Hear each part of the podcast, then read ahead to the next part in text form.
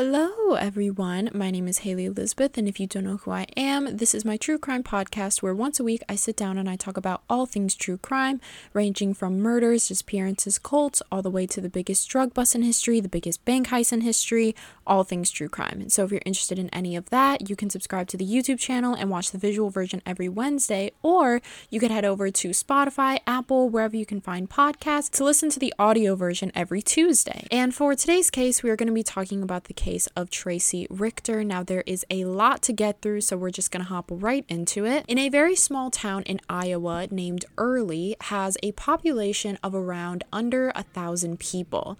It was a big town, but not many people lived in it because it was mostly for like farmers or retired people that wanted to just live on the countryside. It was a town where everybody knew everyone, and not that much crime really went down in the town. It was mostly just a fun and loving community. Until Until one night in December of two thousand one, a nine one one call was made from eleven-year-old Bert, who was hiding upstairs in his bedroom with his two younger siblings, Noah and Mason, who aged three and one years old. He was saying that someone had broken into their home and attempted at killing his mother by strangling her with her own pantyhose. The family consisted of Tracey, the mother, Michael, the father, Bert, their oldest son, Noah, their second oldest son, and their youngest girl, Mason.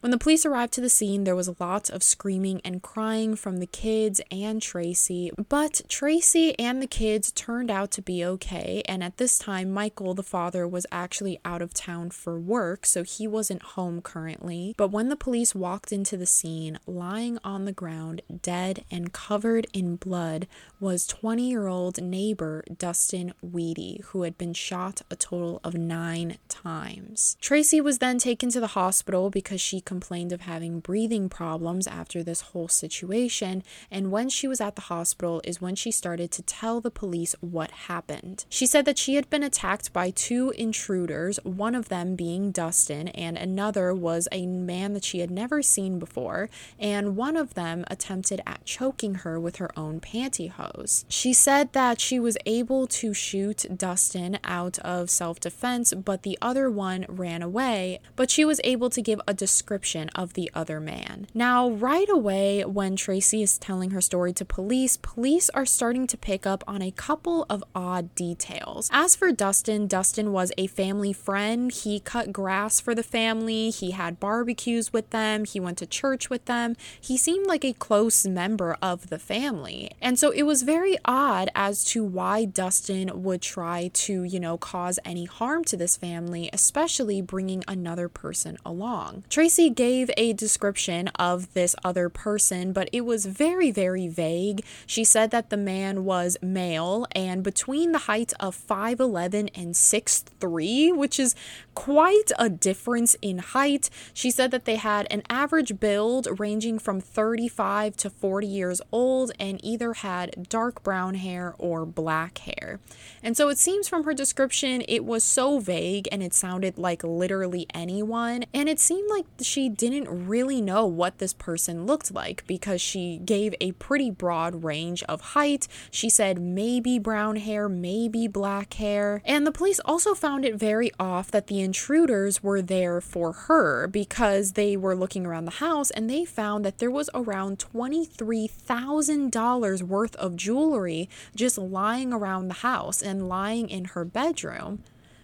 And so they found it very odd that these intruders wouldn't go for the money, but they were just going straight to attacking her. Tracey continues her story and she said that she locked her kids in the bedroom upstairs and she went into her gun cabinet and shot Dustin in self-defense a total of nine times. Now, as you can probably tell, this story is all over the place. There's not really, you know, a this happened, this happened, that happened. It's just more of, you know, random random details being spewed out. And so the detectives tell her, breathe, calm down, take us back from the beginning, what exactly happened. So Tracey explains her story from beginning to end. She says that on December thirteenth at four p.m., Dustin came over to the home. She said that she never really felt comfortable with Dustin around without her husband home, but on this particular day, she just kind of let him hang out around the house. Later on, her friend Marie had come over, and when she came over, that's when Dustin left.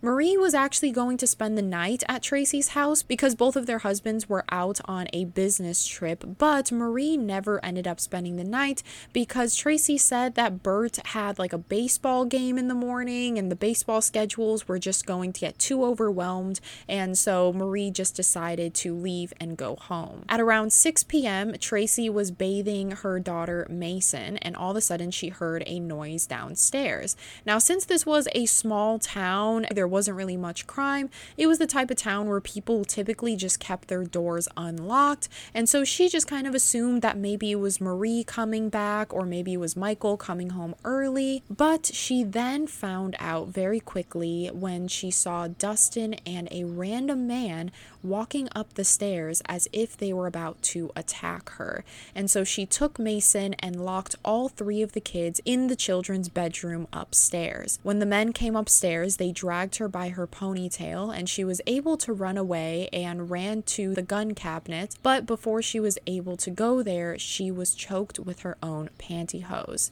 She was choked to the point where she was unconscious for a bit, and then when she woke up, she woke up to two intruders trying to break down a door in the home. Now, she never says which door this is, but I'm assuming it's the door to the bedroom where the children are at. She then ran to the gun cabinet, grabbed out two different handguns, and shot Dustin nine times while the other intruder ran away. Now, a little bit of backstory on Tracey before moving forward. Tracey Ann Richter was born on May eleventh, nineteen sixty-six in Chicago, Illinois. She was very, very smart in school and was described as very academically motivated, and after high school she even got a full ride scholarship at a university for radiography, and in nineteen eighty-seven at the age of twenty-one years old is where she would meet a man by the name of John Pittman. It was said that after meeting, they immediately hit it off, and especially John was just so head over heels for Tracey. The couple actually got engaged while they were in college, and then shortly after graduating in nineteen eighty-eight, when Tracey was twenty-two years old, that's when the couple got married. After they got married, they decided to move to Denver, where John was from, to basically just start a family and a life together. Now, John actually came from money. He was going to school to be a doctor, and his family was very well off financially, and Tracey knew this. And one day John's parents went to John saying that they realized both of their credit cards were gone, and when they looked at the bank statements, thousands of dollars were spent on all purchases that led to Tracey. They believe that Tracey had stole their credit cards and just started going on a shopping spree. And now to this, John loved Tracey and thought that Tracey could do no harm. He was very defensive for Tracey. He was telling his parents, Tracey, she would never do anything like that. Like, how dare you accuse her of something like this? And so because of this, it created tension between him and his family. Now, at this time, as I said, John was a doctor, so he was working like over one hundred twenty hours a week, all day, all night, and because of this, it led to a lot of fighting within the relationship. And there was this one incident where John explained that one of their fights got so bad to the point where Tracey went upstairs, grabbed a handgun, pointed it at him, and John, out of fear, he ran out of the house. And whilst he was out of the house, he heard one gunshot go off from the inside, but immediately afterwards, Tracey ran outside and started to apologize to John and tell him that the gun wasn't for him, it was actually for her, and the gunshot that she had just pulled off was her attempt at killing herself. John nonetheless called the police immediately because he's like, you just pointed a gun at my face, like I'm not not dealing with that, and so immediately when the police showed up, Tracey was arrested with the intent to use a deadly weapon and was put on a six-month psychiatric treatment. After her psychiatric treatment, Tracey did get better for a little while, and the couple actually decided to have a child, thinking that maybe a baby would heal their relationship and teach them how to work together and communicate more effectively, but unfortunately, having a child just made things worse. They had their son, Bert. It actually got a lot worse because now that there was a kid involved, there was a lot more commitment. They now had something that connected them. It got so bad to the point where John became extremely suspicious that Tracey was stealing money from him, and on top of that, he also suspected that she was trying to raise his life insurance policy. Now, if you guys don't know, a life insurance policy is something that your spouse or a close member of yours receives once you pass away, and so the fact that she was trying to raise this life insurance policy, and just recently she had pointed a gun to his face, he was terrified, and so he decided to hire a private investigator to try to get more information on what was happening. But the private investigator would actually find a lot more than just Tracey stealing. The private investigator found that since Tracey was a stay-at-home mom and John worked one hundred twenty plus hours a week, Tracey was seen with multiple men all day long. She would just hang out at the beach and pick up young men, and even went on little dates with these guys. When John found this out, he was extremely crushed to find that his wife was basically cheating on him every single day, but instead of leaving her, he just was so, so in love with Tracey and was desperately trying for this to work, and so that is when he picked up all of their things and moved the family back to Chicago. And Tracey would still be Tracey, because during the move, John had asked Tracey, like, hey, where did the two dogs and our three cats go? Like, we were supposed to bring the pets from Denver to Chicago. But Tracey told him that bringing the pets with would have been too much of a hassle, so she instead decided to sell all of them to an experimental lab in exchange for money. And this would also show how money-obsessed Tracey actually was. And John would later on say that the last straw for him happened when one day John was at work and he gets a call from Tracey, and Tracey is freaking out and she's telling him, like, I can't say this over the phone, but can you please come back to the apartment? I just want to talk to you. And so immediately, you know, he leaves work because he's thinking, oh my God, did something happen to Bert? But shortly after he leaves work, that's when he receives a phone call from the private investigator saying that he is currently tailing Tracey on the west side of Chicago, which was really odd because they lived on the east side.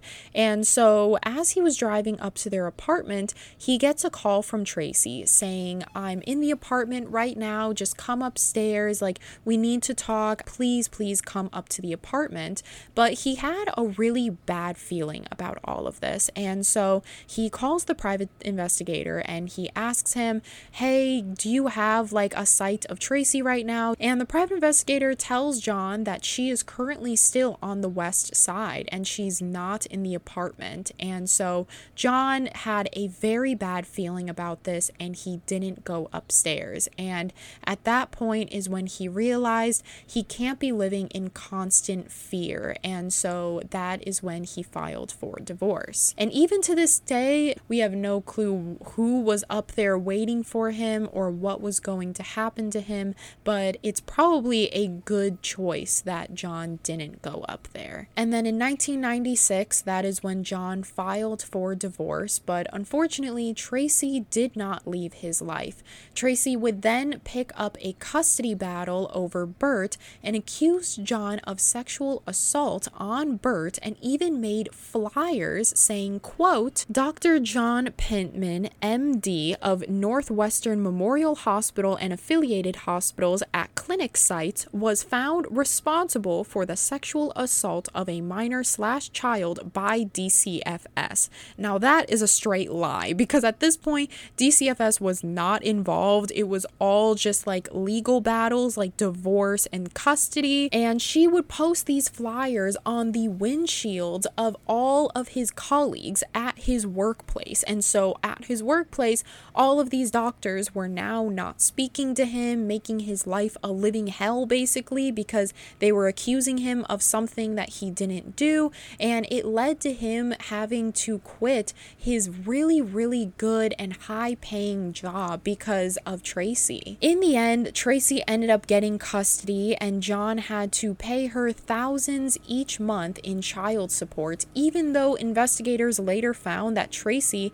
had forged signatures on his life insurance policy to raise it. Then the fall, then in nineteen ninety-seven, the following year, now that Tracey's back in the dating scene, that is when she meets an Australian entrepreneur online by the name of Michael Roberts. And it was said that immediately after Michael and Tracey met, they hit it off, and they hit it off so well to the point where a little over two weeks after they met each other in person, they got married. Michael even picked up his entire life in Australia and moved all the way to Chicago just to be with Tracey and Bert. But a few months into their relationship, after the honeymoon stage had settled, that is when Tracey started to show her true colors, and she began actively cheating on Michael. But although she cheated on him over and over again, the couple still stayed together. Tracey was currently still in a custody battle with John, and she would tell Michael how John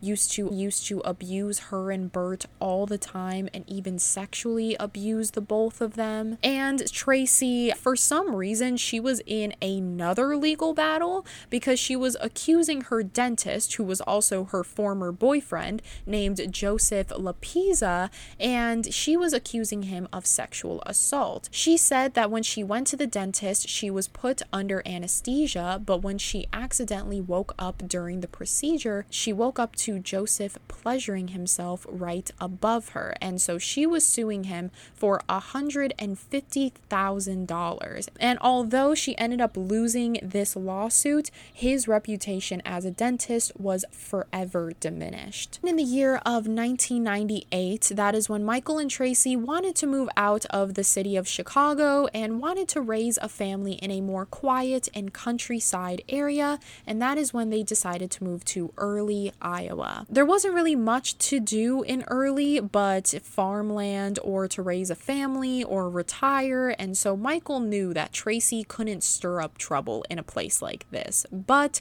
obviously Michael did not know Tracey very well, because in nineteen ninety-eight they had their second son Noah, and then in the year two thousand they had a girl named Mason.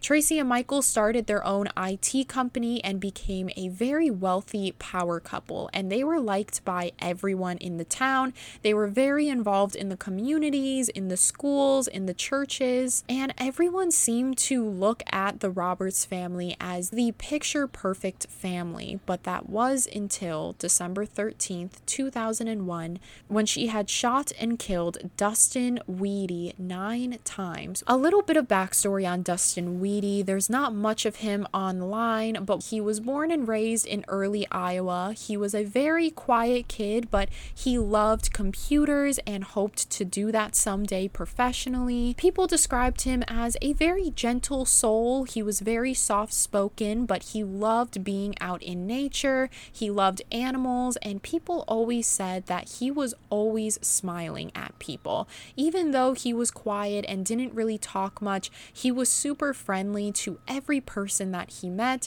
and he always seemed like he was having the time of his life. Like every time you saw him, like even if Dustin was in a place like the D M V, a place where nobody wants to be, you could catch him there with a big smile on his face, looking like he's having the time of his life. So it seemed like Dustin was the type of person that kind of enjoyed the small things in life. So going back to the story, currently Dustin is dead, and Tracey is explaining her her story to police in the hospital. So Michael receives word of what happened back home. He immediately rushes home to Tracey from his business trip. Michael was determined to figure out who this mystery man was, and even set out a ten thousand dollars reward for anyone with any information. Now, a little odd thing about this this is that the family actually had a pre-arranged trip to Australia, and instead of, you know, staying home to make sure everything was okay, to ensure their safety,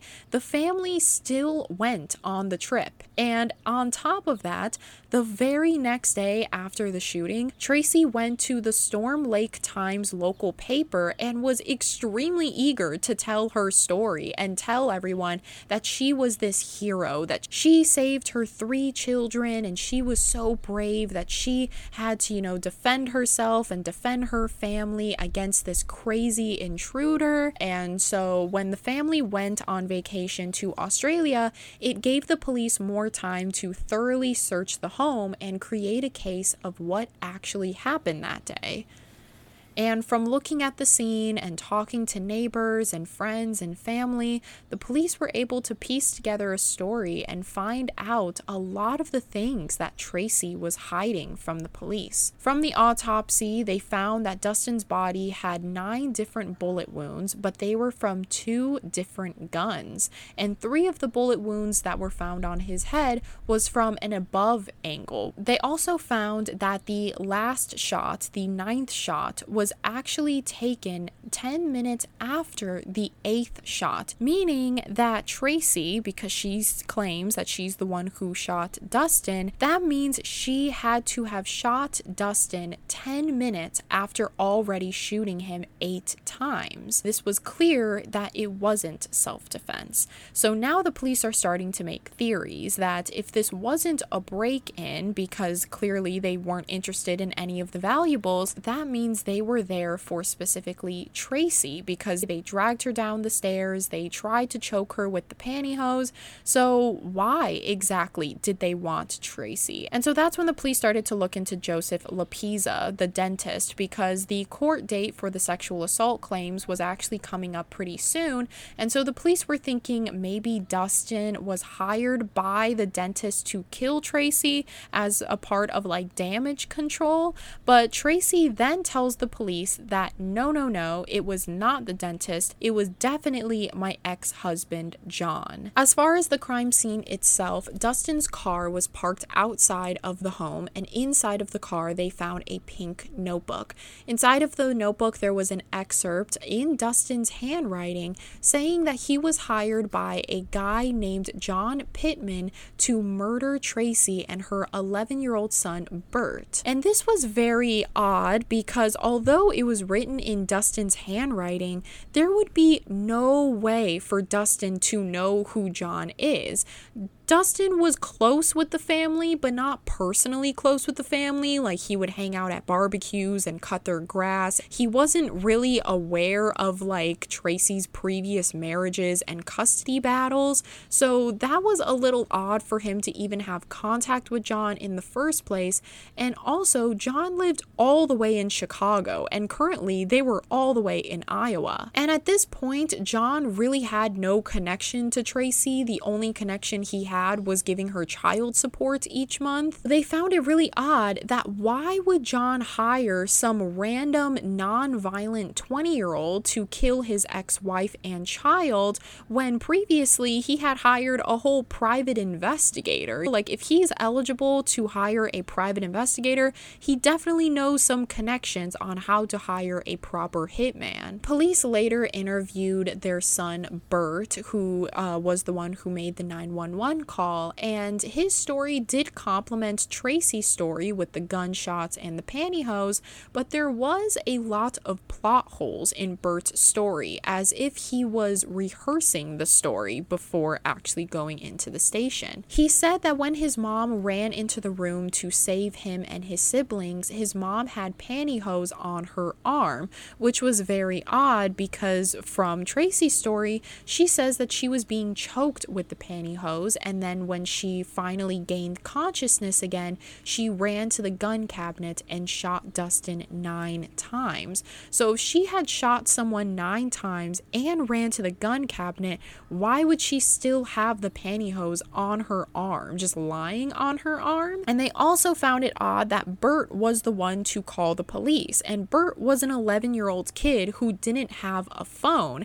And so if he was locked in the room with his siblings, how would he be be able to gain access to a phone. But the police knew that Bert loved his mother and would do absolutely anything for her. But unfortunately, due to the lack of evidence, this was labeled as a self-defense shooting and the case was closed. After this incident, Tracey remained married to Michael and the couple stayed together. But, you know, as you can see, Tracey is the type of person that can't really stay out of trouble for too long. And so the following year, in two thousand two, on Thanksgiving, a man was discovered unresponsive in a graveyard. And this man was actually Brett Weedy, Dustin Wehde's father. Brett Weedy had actually shot himself right next to Dustin's grave and wrote a suicide note saying that he was broken when his son died and now he can finally be with his son again. He says that he has cried every single day for the past year and he cannot live like this anymore. Due to this, the following year in two thousand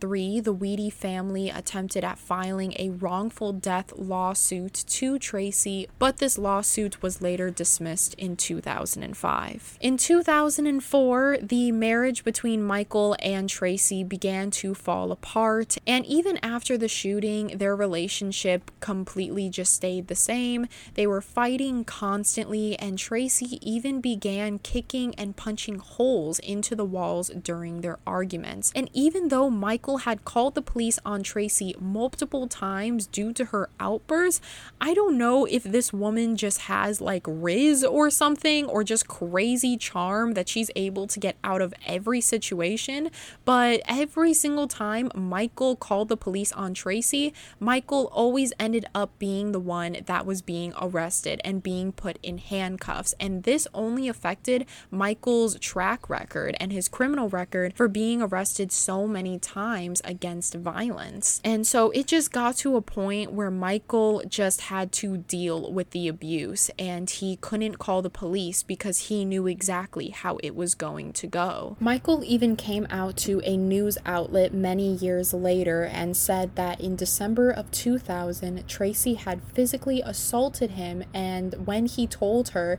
that he was filing for divorce, forty-five minutes later, he was in handcuffs because apparently Tracey had called the police on him, telling him telling the police that Michael had threatened to kill her after like some very small dispute, and so he was later arrested for that. And he even said in this interview, quote, "She attempted to murder me several times. I had been systematically drugged for maybe a minimum of a week, maybe a little more, and I thought I was having some sort of breakdown. I was off with the fairies. I did not know whether I was in reality or a dream state, and she said that she wanted to do a trust exercise with me.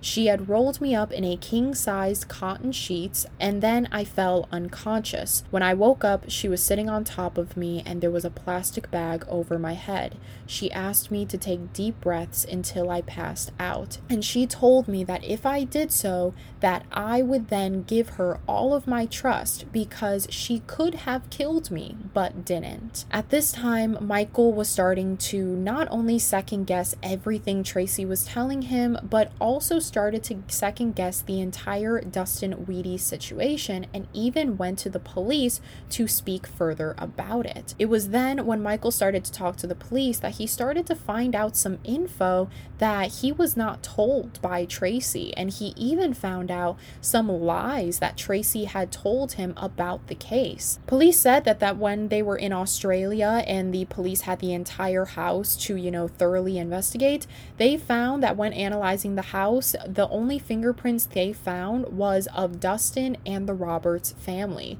There was nothing that even indicated a second mysterious man. There was no random fingerprints. Prints. There was nothing in the house that indicated a second guy, and it seems like as if the second person didn't even exist. Tracey claims that this man ran away, but around the house they found no suspicious footprints. It was during that moment where this was Michael's last straw, and that is when he filed for divorce. But Tracey, being Tracey, during the divorce, she accused him of being a terrible father and a terrible husband. She claimed that Michael would frequently beat and S A her as well as her children. She even went as far as going back to the police saying that it wasn't John behind the whole Dustin murder, it was actually Michael, because isn't it so odd that he just so happened to be out of town? And the police tell her, like, no, it couldn't have been Michael, because remember the entry that he wrote in his pink journal? He confessed that it was John that was the one who sent him. And I'm assuming Tracey kind of forgot that that happened, because then she gives out the most sixth grade lie I have ever heard. She told police that Michael likes to talk in his sleep, and whilst he was asleep one night, he basically confessed everything to her. He said that he was behind all of it, that he had hired Dustin, and that like he was the one who had her, that he was the one who attempted at getting her murdered, and he was telling her this all in his sleep. So of course it has to be true. She would tell the police as well as the whole town that Michael was crazy and Michael tried to kill her and her family, and the whole and the whole Dustin murder should just be pointed at Michael. So this was very odd to police, how quick her change of heart was. One minute she loved Michael and hated John and hated his guts, and he was going to be locked away for murder because he had hired a hitman on her, but then the next minute she says that John is actually innocent and he didn't do a single thing and it was all Michael, despite the written confession. In two thousand seven, that is when the divorce was finalized and Tracey had temporary custody over the children. There was a huge custody battle, but in the end Tracey won custody of all three kids, and that is when they packed up all their things and moved to Omaha Omaha, Nebraska. Michael even packed up all of his things as well and moved with the family to Omaha, Nebraska in his own house, because he loved his kids so much and didn't want to be too far away from them. But Tracey, she was not done with this whole situation. She went to the sheriff of Omaha, Nebraska and told him that Michael had actually planted a picture of Dustin's dead body in her car, and she said that Michael did this to make her look bad at a custody hearing. But this would only raise more red flags against Tracey, because this makes absolutely no sense. Why would Michael put a picture of Dustin? First of all, how is he even getting access to that photo? And then on top of that, placing it in Tracey's car, for what reason? The court does not have to know about this picture. She could have just thrown it away. How would that make her look bad if Michael was the one that put it in there? Wouldn't that make Michael look bad? But all of this, you know, her going to the police station to try to get Michael locked up, this would all later backfire, because they ended up finding out that Tracey was convicting welfare fraud, to which she eventually got arrested for but was only given probation. In the year two thousand ten, at the age of forty-four years old, that is when Tracey and her whole story really started to hit the media, where her name was being dragged constantly. I mean, everyone knew that Tracey was the one that committed Dustin's murder, yet she was just being out and about, like as if nothing happened. And so in two thousand ten, at the age of forty-four years old, she changed her name from Tracey Richter to Sophia Therese Karina Baroni Edwards. I'm assuming she did this as a way of like damage controls, so no one could find who she was. But what was really odd about this is that not only did she change her name to Sophia, she also made her company name her full name, and then even walked around town speaking in a British accent. A lot of people in the town that she lived in said that they would see her speaking in a British accent to people, and then the next day, like, speak in an American accent. And during all of this, she was actually trying to frame Michael for everything and anything. But Michael was actually in contact with a prosecutor who then decided to reopen Dustin's case to try to look at the case more clearly and even convict Tracey. They found that Dustin was shot in the back of the head at an upward angle, and they concluded that this upward angle resulted from Dustin laying down on the ground, meaning that if Dustin was laying on the ground defenseless and she still shot Justin, that is not self-defense. That is murder with passion. They also found that Dustin showed up with no weapons on him. When they thoroughly searched him, they found nothing that would even resemble a weapon, and they even used her own pantyhose to kill her. If Dustin was a hitman and he was, like, ordered by John to kill Tracey, why would you show up to a hitman job with absolutely no weapons? Like, isn't that the point of a hitman job? You're supposed to go there prepared, kill the person as quick as possible, and leave as quick as possible. But for some reason, nor did Dustin or his friend show up with any weapons. It just made absolutely no sense. But after a while, that is when they were able to build up enough evidence and create a case. And on July twenty-seventh of two thousand eleven, Tracey was arrested for the murder of Dustin Wehde and was checked into the Douglas County Jail in Omaha, Nebraska. They don't believe that this was spare of the moment self-defense, but it was premeditated murder. They found that Dustin was shot with two different guns, and both of these guns were actually found in the gun cabinet of the home. And so if this was not premeditated and it was just scared in the moment, usually you would only grab one gun to just defend yourself with. But in this situation, she grabbed two guns as if she was just open firing with two guns. They found that the notebook entry was indeed in Dustin's handwriting, but they believe that since Tracey has a past with forging signatures, she may or may not have forged this written entry as well. They also found it odd how quick Tracey was to blame Michael for the home invasion and completely disregard the obvious written evidence of Dustin saying that John had asked him to do it. It seemed as if Tracey was just trying to blame Michael because she was mad at Michael in the moment, which would kind of line up because at the time of Dustin's murder, she was currently mad at John because her and John were going through a custody battle for Bert. But despite all this obvious evidence, her current fiance at this time, because this was back in like two thousand ten, she had been engaged to a new man. So her new man and her children and her brother, who was a police detective in Chicago, stood by Tracey and her story and felt that this was just a home invasion gone wrong, and she did not act with malicious intent. She acted out of self-defense for the safety of her children. Now, this is insane. When Tracey was arrested, she was in possession of a bunch of name-changing documents, meaning that she was planning to switch her name again. But she was actually planning to switch her name to Heidi Joanna Frostpaca, which is like kind of a crazy name to pick, you know? It's not really that traditional.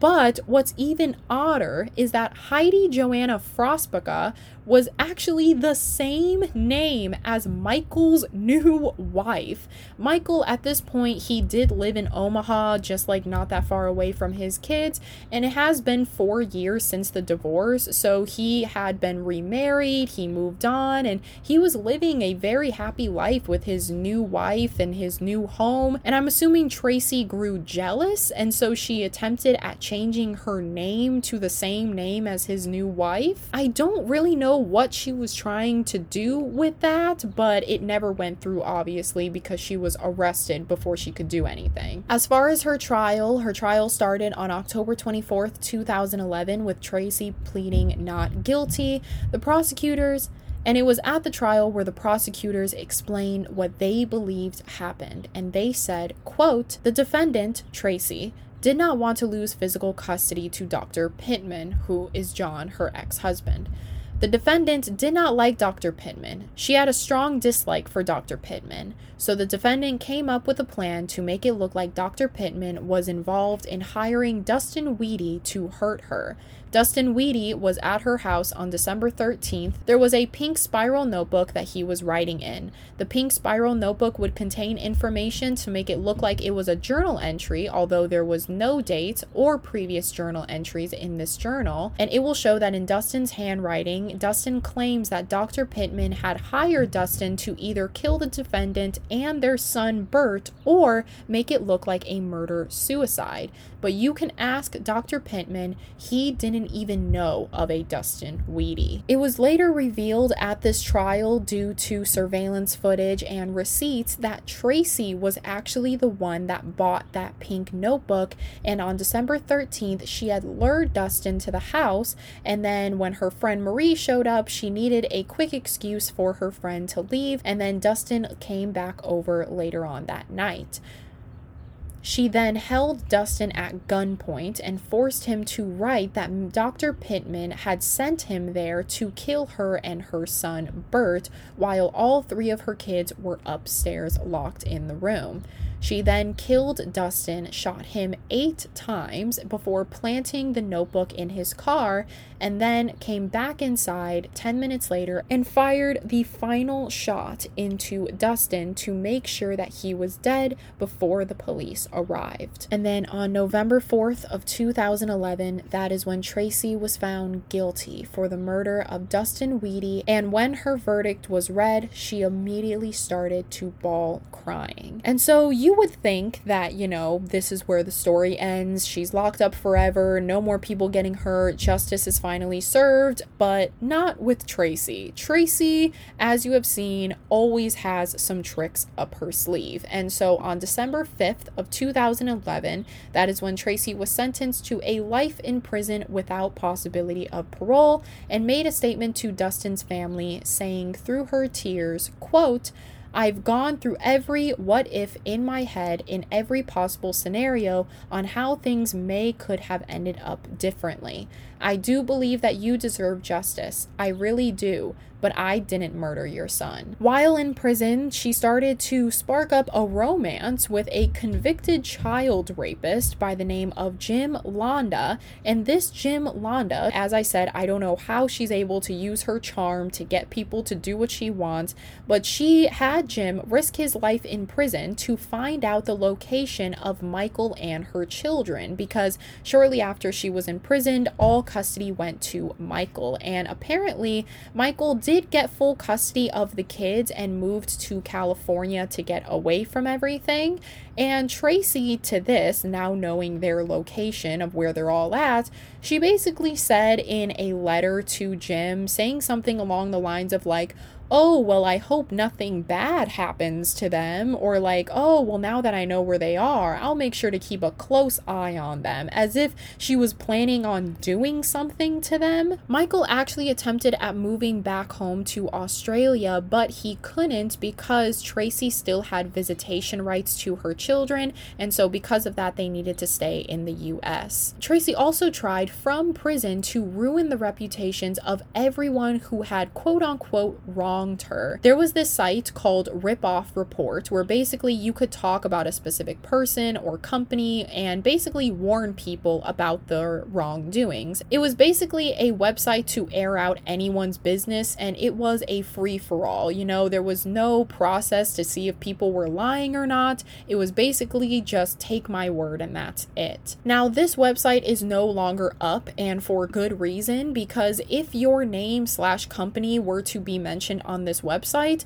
the only way for it to be removed was if you paid a two thousand dollars fine as well as convincing evidence to the website, and that is the only way that you could get your name removed from there. And so because of this, both Michael and John had really, really suffered from this, because Tracey was just going on this website constantly and bringing up their name and saying how they did all these terrible things to her and her her children. And again, it's literally two thousand dollars just to get your name off of the site. And you can't keep on paying two thousand dollars, two thousand dollars, two thousand dollars to get your name not dragged through the mud anymore. At some point, you just have to accept and move on. And that's what both of them did. And I also think it's very odd that she is the one who's saying that Michael and John are spreading all these lies about her and making her look bad, when in the same breath, she was going around using a like changed name and speaking in a British accent, and then even furthermore tried to change her name to her ex-husband's new wife's name. So it kind of just shows you at the end of the day who is really obsessed with who. And then in twenty fourteen, finally, after a long and frustrating battle, Michael had won full custody of all three of his kids and moved back home to Brisbane, Australia. And unfortunately, even to this day, a lot of people actually believe Tracey is innocent, and there's even a Facebook page called Tracey Richter Innocence, and it's basically a page to help get Tracey out of jail. They believe that Michael must have told Dustin at some point about John Pittman, and that is how John and Dustin got in contact, leading John to tell Dustin to murder Tracey, and then Dustin goes to Tracey's house to murder her. Now, this page, Tracey Richter Innocence, is actually a page of about five hundred ninety-seven members and is led by Bert, Tracey's oldest son. And so Bert, even to this day, same as when he was an eleven-year-old boy, is still sticking to his mother's story. He's still standing by her side and everything that she has gone through. And I don't doubt that Bert has definitely suffered a lot of abuse and trauma from Tracey. I definitely believe that if she was putting all of this trauma onto Michael and John, definitely there was something going on with her and Bert as well. And so even to this day, Bert still sticks by his mother's side. But as of today in twenty twenty-three, Tracey Richter is still in prison living out her life sentence. And yeah, that is the end of today's story. If you guys found this story interesting, make sure to give it a thumbs up and subscribe if you're on YouTube, or if you're on Spotify, Apple, wherever you can find podcasts. Make sure to rate it five stars because that really helps me out a lot. If you want to follow me on any of my socials, like my Instagram, that will be linked down below. And yeah, I hope you guys have a wonderful rest of your day. Make sure to be safe out there, drink some water, get some sunlight, and I will see you guys next week. Bye.